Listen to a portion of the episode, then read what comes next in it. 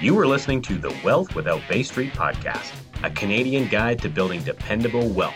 Join your hosts, Richard Canfield and Jayson Lowe, as they unlock the secrets to creating financial peace of mind in an uncertain world. Discover the strategies and mindsets to a financial future that you can bank on. So, today we are going to discuss what happens. Oh my God, what happens if a life insurance company fails? Is it possible? How, what would happen to the capital or how would what would happen to policyholders if something ever happened to the life insurance company? You know, we live in strange times, Jayson. Yes. A lot of, a lot of upheaval, a lot of concerns, a lot of financial shenanigans taking place globally. And, you know, these are questions that we get from folks who are really concerned about what what the what's going on in the world and what if we have some economic situations that are very dire and so as people are looking to explore the process of becoming a banker, they're looking to implement this process, they're getting, you know, they're applying and acquiring, uh, participating in life insurance policies.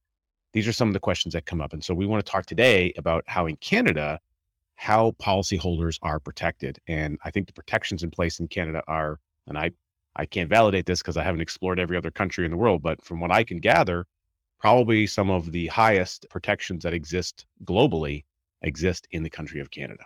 Well, and I would add to that the protections are far better than what you know the CDIC could even ever dream of uh, committing to. And in addition to that, we're going to talk about why is it that life insurance companies remain the most financially solvent institutions on the planet.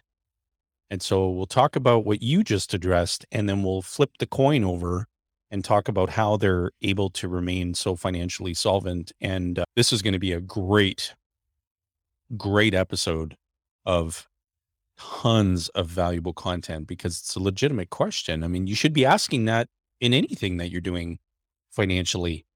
Let's examine the worst case scenario. Let's let's go through it. Because a lot of times people don't do that. We we get presented. We we all get presented. Anyone who's listening or, or watching this we you've been uh, some opportunities come across your desk, an investment opportunity, whatever it is. And yes, we try to do some due diligence, but we don't ask really hard questions about what if, what happens if everything, you know, you know, sh- shits the bed. Basically, what are where are we left? What do we mm-hmm. what do we have to work with? And in most scenarios, when you're in, you know, dealing with investment related activity, you're always putting your money at the risk of loss. When you're dealing with participating dividend paying insurance because it's a contract and there's attached to it a whack of guarantees. And then we're going to have the protections that we're going to talk to about today. You're in a far, far superior position. You don't have that risk of loss potential there because you have control, you have liquidity, and you have all the backing of the insurance company and the insurance company for insurance companies, which is what we're going to get into. We're going to talk a little bit about the nonprofit organization of Assuris, and how they operate and how they protect Canadian policyholders. Let's do it.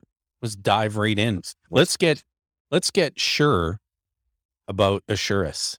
About Assuris. So we're gonna do a screen share here. So if, if you're if you're listening, you know, uh, to the podcast episode, you'll want to eventually zip over to the the YouTube channel so you can watch the, the, the screen share of this. But we're bringing up the Assuris website. That's a s s u r i s dot c a. Assuris dot c a. And Assuris is a not for profit organization that protects Canadian policyholders in the event a life insurance company fails. So you can learn all about how you're protected, but we're going to, you can just listen to this episode. We're basically going to tell you. And we're going to walk through some of the instances where Assuris has been, you know, called upon to do its job, to go to work in Canada and, and what's happened in those situations. So I'm actually going to jump to this page right here, which talks about Assuris funding. And you can find it right in there's you know there's a tab of menus up at top and the about us there's there's several components here. You can look at their financial reports and everything is kind of public there. But basically assuris has the financial capacity to deal with the failure of any life insurance company in canada. Oh that sounds pretty good. Assuris keeps cash on hand to meet the immediate financial needs if a life company fails. Our immediate access to cash ensures that policyholder benefits continue with no interruptions. That sounds pretty good. If i was doing a checklist of you know, some check boxes of things that were pretty good, I would probably check a box right there. Assuris can collect unlimited funds from our member life companies to cover the cost of providing Assuris protection to policyholders of a failed life company.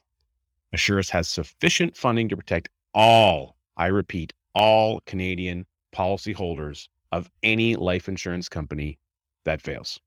That's a pretty And bold that statement. is the end of our episode. yeah. Thanks everybody. Thanks for showing up. Appreciate you. Catch us on the next one. if I had a mic to drop, I would, but it is connected to a boom, uh, Yes. shock boom thing. And it is a Shure mic that I have. that's So right, thank goodness we're sure about Assuris. So, it, you know, let's so let's okay. So, what does all that mean? Let's take that one step further, and let's look at an, in some instances where this is actually shown up for people. Well, actually, before we do that, let's talk about what are what are these protections. So, before we look at where it's actually been utilized already in Canada in the, in the very few instances that it's come about, let's take a look at what these minimum requirements are. So, how am I protected as a policyholder? What are those protections and how do they work? Well, Oh. first off, if you have a death benefit, 100% of that death benefit is protected up to 200 grand. Or if, let's say, your death benefit was $3 million, well, you would have 100% of that or 85%, whichever is greater, as the bare minimum. So 85 is like the bare minimum of all of your benefits. That would include cash values, the death benefit. If you had a, you know, as an example, like a like a disability plan, there's protections in place for those as well. So you have a minimum of 85% is fully protected. Now, when you actually see what has transpired in Canada, you'll find that basically everyone's been protected up to pretty much 100%.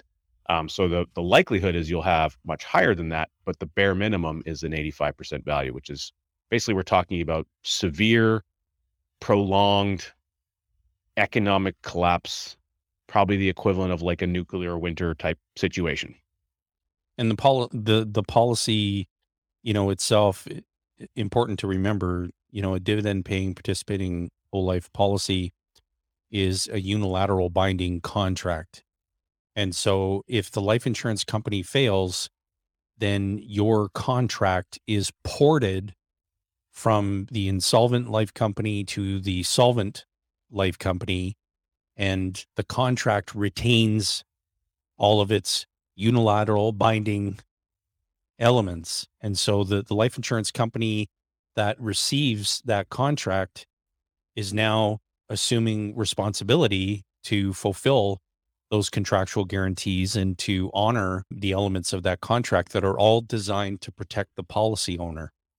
And so to have the contract is already an incredible, you know, piece of armor financially, but to have it ported over to an entity by virtue of having the protection of Assuris just gives you a whole a- other added layer of certainty. And there's no other financial instrument in the country that has this type of protection in place. It just simply doesn't exist.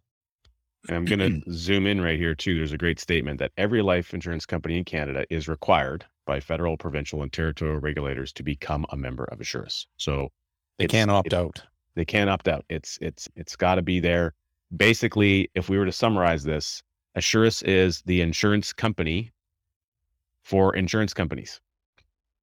Yeah, that's actually that's a that's a very fitting description. and and it's a nonprofit and it's it's there to support because insurance at its core is a social good when you know when, everyone who owns a private insurance company whether it's a disability policy a critical illness policy a life policy you're voluntarily entering into contract for that you're paying a you're paying a smaller amount than the benefit that you can receive and you're doing that to protect and preserve things like your income or a future income if in the event of death so that you know the the family members and the people and things you care about around you are are taken care of so that we do not have to rely upon third parties such as the the government to provide those goods Mm. so we don't that means the burden of government programs to provide things like income income continuity things like taking care of final expenses etc paying off someone's debts when they pass away that is not we don't have to put that responsibility on them and have that be forced upon us through basically the the vacuum cleaner of the tax man coming and sucking more money out of your bank account every year. Yeah. So insurance provides a social good and a social benefit there. Now, further to that, you, you mentioned Jayson about the contract. Now we're gonna we're gonna talk more about insurance in a little bit, but I, I want to zip over to mentioning LICAT ratios because the contract that you have with the participating dividend paying a contract is already has a whack load of guarantees on it. And so these insurance companies are extremely well capitalized, extremely well capitalized.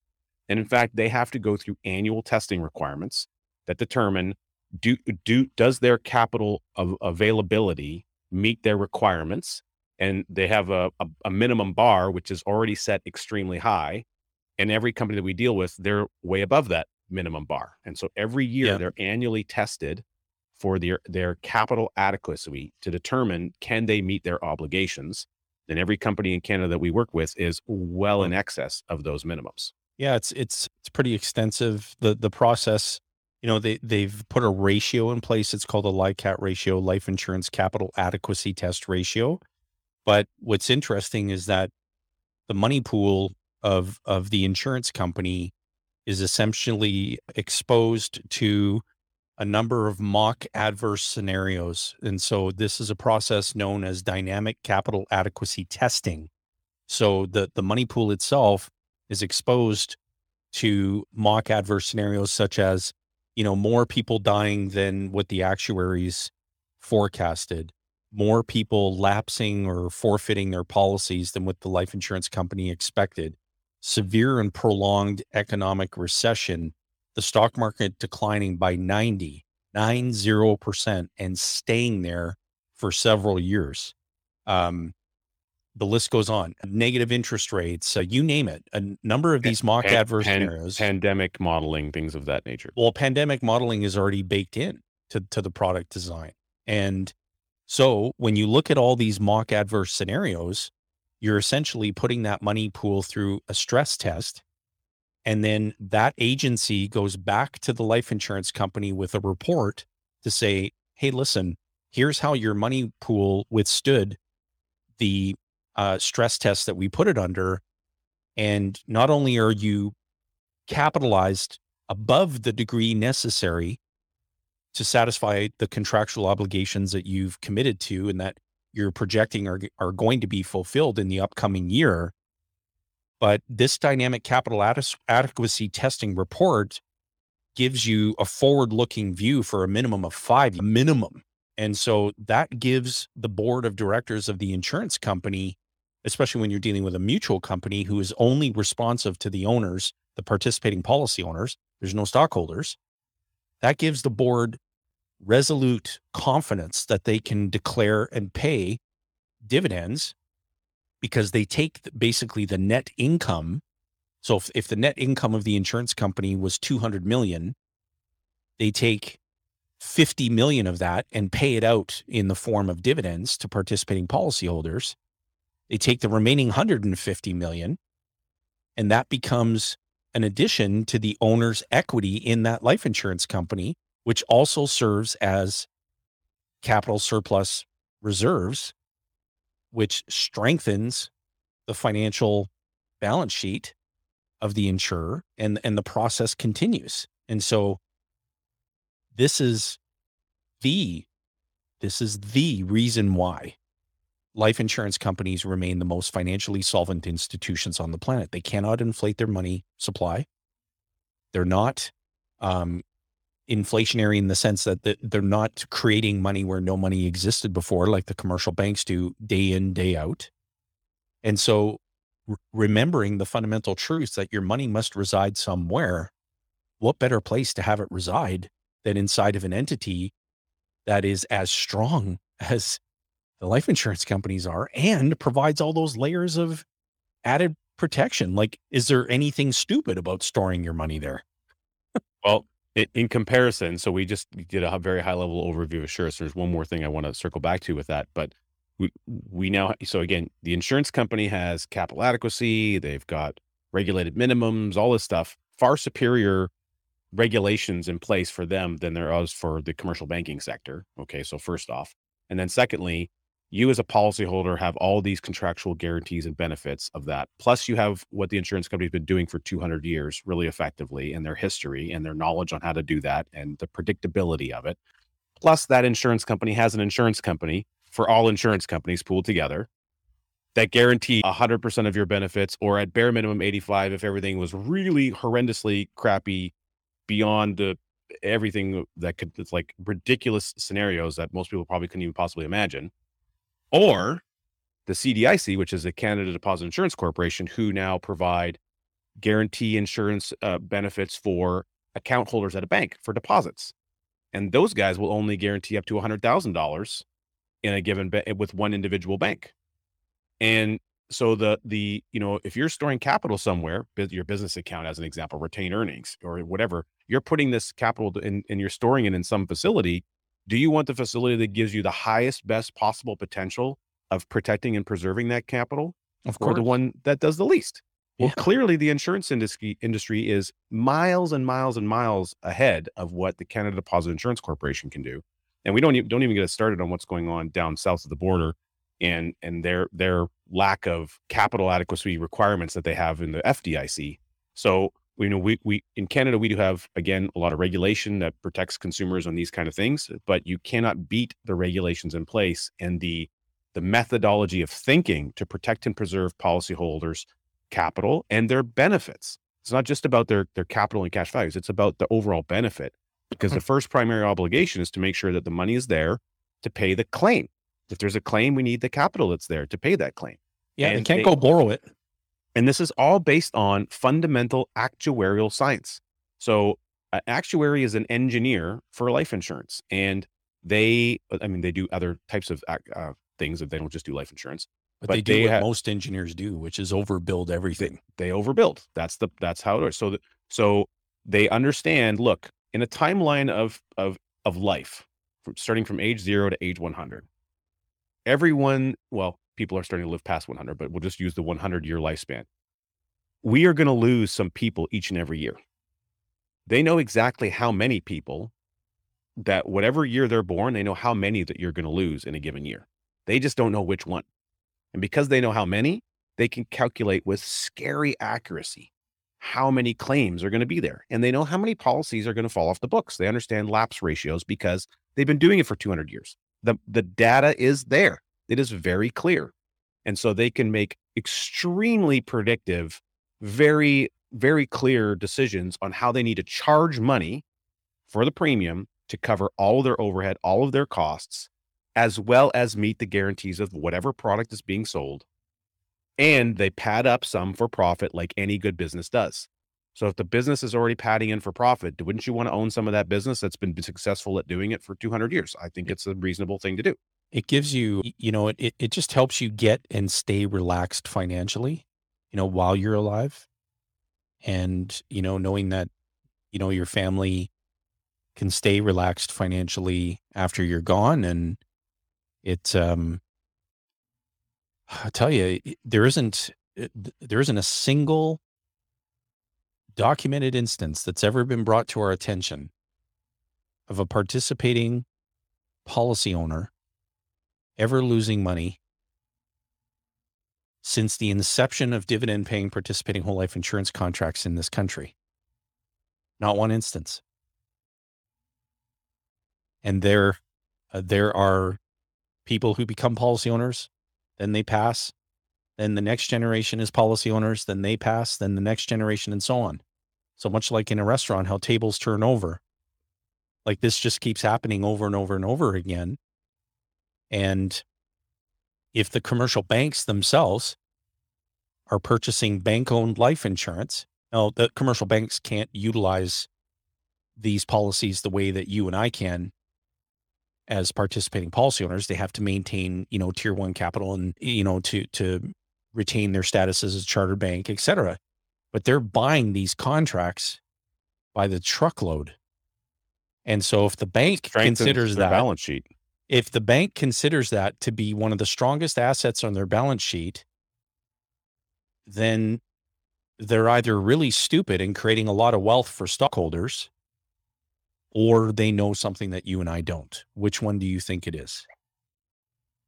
Well, and there is something that you you touched on earlier too, Jayson, about again mutual versus stock company. And so there are insurance companies offer an awful lot of products. Now they come up with products because marketing and and they they they think they're trying to meet consumer demand and and whatever. So you know at the end of the day, pr- the products that exist, everything that's a that's a product offered by an insurance company, it wasn't just like somebody at the insurance company woke up one day is like, boy, I think we should come up with a life insurance contract that looks like this, or hey, let's offer these benefits. They were all consumer demanded. consumers said, "Hey, this is what we actually are seeking. Here's the problems that we're experiencing. You know, we need if only there was a product like this." Mm-hmm. And then, oh, great. Hey, let's take that market demand and let's create something that that fits that description. With with the exception of critical illness insurance, which was actually invented by a doctor. The idea and the concept of critical illness insurance was invented by a doctor, and then it was worked working with insurance companies and adopted by them that it's now a you know a viable product and a great product. You know, I was having a conversation about that earlier today. I I personally own critical, so I'm actually making another application for some more uh, here hopefully in the next month. Jayson, I know you you have some because yep. that pro- that produces a payout, a tax free payout in the event that you just you are you have one of 25 major medical conditions you know loss of a limb stroke heart attack you're on an organ transplant you know life threatening cancer all these types of things and again so it's all actuarially assessed. So that is a product that will pay pay claims for people and that requires a premium that's calculated for when those claim, uh, claims happen and they have a pretty good predictive knowledge of when that's going to happen so as more and more of those claims happen well what'll happen is the pricing will may adjust up, upwards mm-hmm. to accommodate that so they you know that they they're always tweaking those things and every couple of years they might change things like the pricing of a product so that new products going forward have now they now have more data they take that data and they assess and they adjust relative to the data. Yeah. Love it. It's, it's pretty simple. And here's the other thing this is the thing i want people to recognize and think about. Just just just consider for a moment fundamentally what business what is the business model of an insurance company? What business are they in? Their underlying business model is the management of risk. Mm-hmm. I don't care what insurance is. It's if it's uh, pet insurance, if it's car insurance. Well, let's use let's use uh, let's use house insurance as an example. House insurance for a lot of people, house insurance has been going up, you know, over the last couple of years, and some people have seen some really big spikes. Well, we've also had a lot of like natural disaster related things. I don't know if everyone remembers in Fort McMurray a couple of years back, they had a big old forest fire that took out a huge chunk of the town. Hey, imagine that. H- home insurance rates went up across half the nation because the companies that offer those, well, they had payouts. And so they're absorbing that risk level now across the board for all the parties. Right. So, so yes, there was an increase to your, your rate. Maybe it went up a hundred bucks a year or something, but because it went up a hundred bucks a year for everybody, it didn't have to go up $10,000 a year for you. You, you were able to spread that risk around amongst everybody so you could jointly share in the mutual volunteer, you know, being covered for those risks. And all, all insurance is is designed around a similar mindset around the management of risk. And who better would you want to have your capital put together with than a company that has demonstrated history, extremely long demonstrated history, the longest in the nation, for managing that risk profitably and productively. And while they're doing it for you on your behalf with participating dividend paying whole life insurance, you can access whatever is accumulating to move on and, and, and carry forward. Yeah, I So, mean, I'd I'd be asking the question to myself. I mean, do I want, you know, profit in the in the insurance company that I co-own? Do I want the divisible surplus, the profit, to be an engineered outcome or to be a volatile, uncertain outcome? Well, of course, I prefer for it to be engineered, and that's why it's so important for people to realize if you look at all the life insurance companies that provide dividend paying participating whole life insurance where you know dividends meaning that the, the owners are sharing in that divisible surplus well if all those carriers have been profitable every single year since inception then I mean, there there there have been instances with with life insurance companies, you know, a few very large companies in this country where there were a few blocks of participating accounts that ha- haven't been receiving dividends. And you know, we we don't we just don't do business with those companies. You know, we work with companies who have been paying dividends every single year since inception without fail.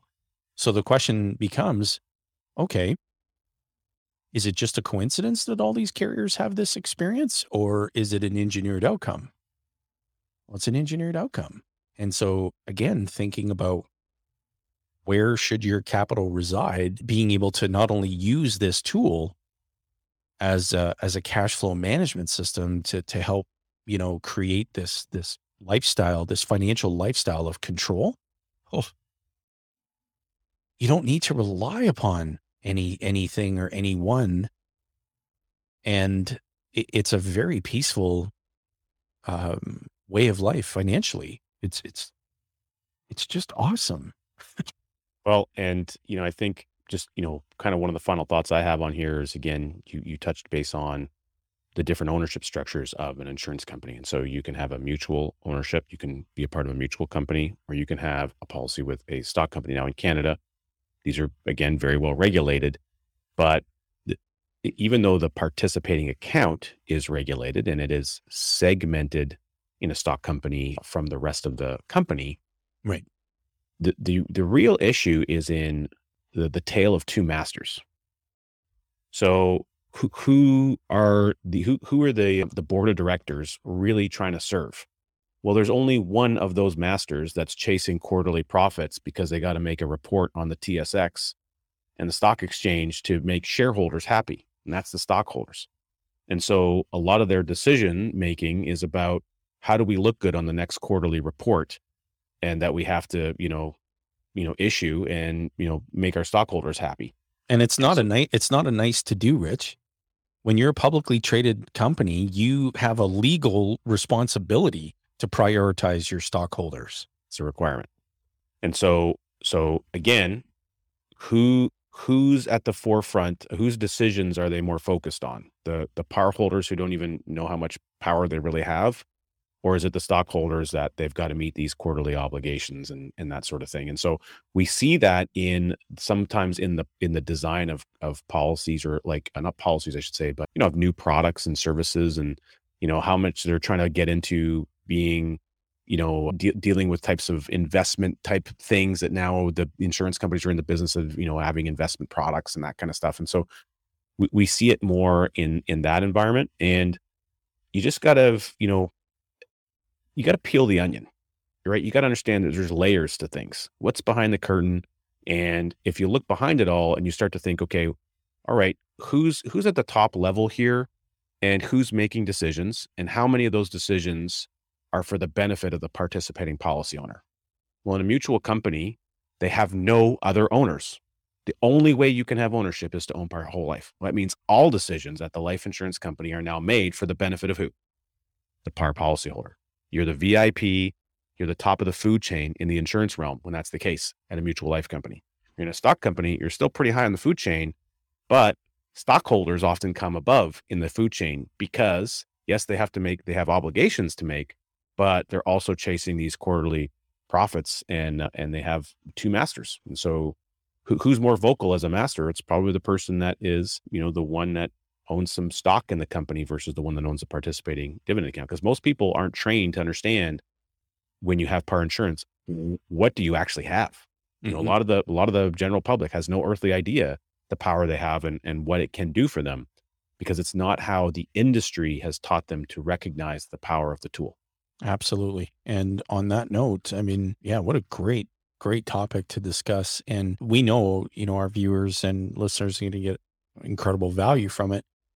But um, we'll include when it goes up on the YouTubes as well. We'll include in the the notes uh, the link to the Assuris website and the link to the the LICAT information, life insurance capital adequacy testing information that you can get on the Googles.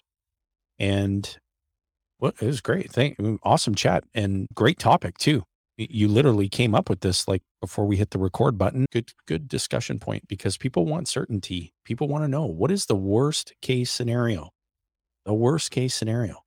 And uh, worst case scenario is you die, in which case you better hope you have the insurance in place. yeah. And that's the worst case scenario. man, you know, really important to to be aware of these things. And thank goodness we have these protections in place. And it f- sure feels great to be a participating policy owner. That's for sure. Yeah. I love I love dividend day. Actually, yesterday was a dividend day for me. Dividend party, anniversary date on on several policies. So I always love it when it's time for a dividend party. Absolutely. Anyway, so yeah, continue your journey of learning. Check out the next episode. There should be a playlist and some new stuff popping up on the screen. Make sure to keep gobbling that up. And thanks everyone for tuning in and for listening. We appreciate you, and we appreciate you uh, continuing to learn. And we would say this, as we always say now if you find yourself thinking, this is really good, and you stumbled across Wealth Without Bay Street, you stumbled across Richard and Jayson, you stumbled across this great information. If you want to take a deeper dive into the process that this tool is so effective at enabling you to implement, then just head on over to where should we send them? Do we want to go to Watch IBC? Do we want to go seven seven steps.ca? Oh, right, seven steps, not one step, not eight steps, seven steps. So that's seven steps.ca. Again, that's seven steps.ca. When you get there, you'll be able to download a report that walks you through. Guess how many steps? Seven steps in the implementation of becoming your own banker, the infinite banking concept. Again, that's seven steps.ca, seven steps. That's all you're going to remember. You're going to be very irritated with me because I'm going to say it one more time seven steps.ca. Okay. Thanks, Jayson. Talk to you later, man. okay. Thanks for listening to the Wealth Without Bay Street podcast, where your wealth matters. Be sure to check out our social media channels for more great content. Hit subscribe on your favorite podcast player and be sure to rate the show. We definitely appreciate it. And don't forget to share this episode with someone you care about. Join us on the next episode where we continue to uncover the financial tools, strategies, and the mindsets that maximize your wealth.